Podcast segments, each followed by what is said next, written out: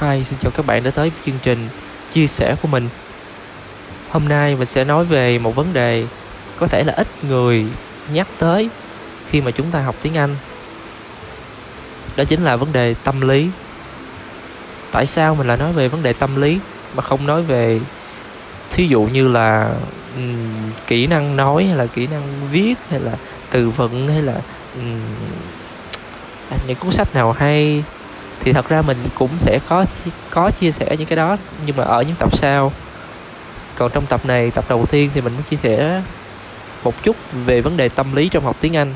Bởi vì theo mình nghĩ đây là vấn đề đầu tiên mà chúng ta nên cần tìm hiểu trước khi học tiếng Anh, hoặc là trước khi làm cái vấn đề gì đó. Bởi vì nó rất là quan trọng, không chỉ là trong tiếng Anh mà trong đời sống hàng ngày của mình luôn rồi lý do thứ nhất mà mình ờ, à, cái cái điều thứ nhất á, mà mình muốn ờ, nói về tâm lý ở trong học tiếng Anh là chúng ta nên hiểu bản thân của mình cần gì. Thì làm sao để hiểu bản thân của mình cần gì? Thì chúng ta suy nghĩ thôi chúng ta um, có những cách học nào mà phù hợp với cái năng lực của mình với cái sở trường của mình? Suy nghĩ cái điểm mạnh của mình là gì? Thí dụ điểm mạnh của bạn là suy nghĩ rất là sáng tạo rất là um, có nhiều năng lượng. Bạn có nhiều năng lượng bạn sáng tạo thì bạn hãy um, chọn cái cách học nào mà nó mang tính là cởi mở hơn chứ không phải là ngồi mà chúng ta bị ghi ở một chỗ hay chẳng hạn.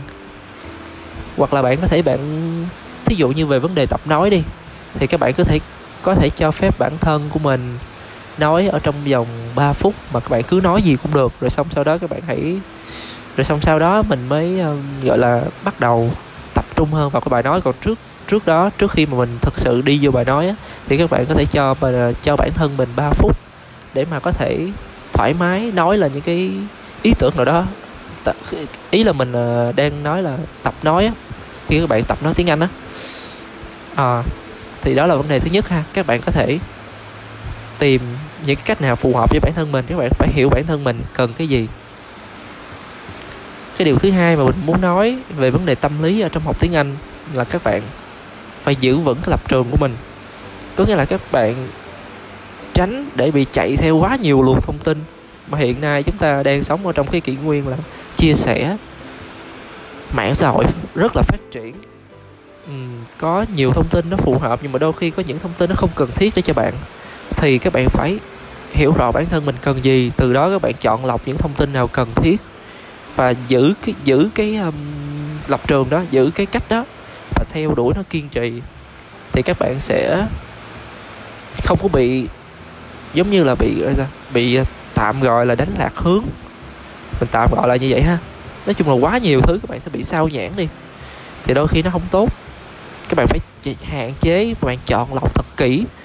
Bởi vì chúng ta không có thể có quá nhiều cách học được chúng ta chỉ đôi khi cần hai tới ba cách hay là một cách gì thôi là đã có thể cải thiện được cái uh, công việc hay là cái cái ngôn ngữ của mình nó học tiếng Anh á cái cách học tiếng Anh của bạn rồi.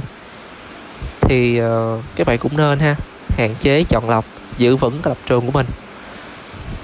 Nghĩ nó sẽ tốt hơn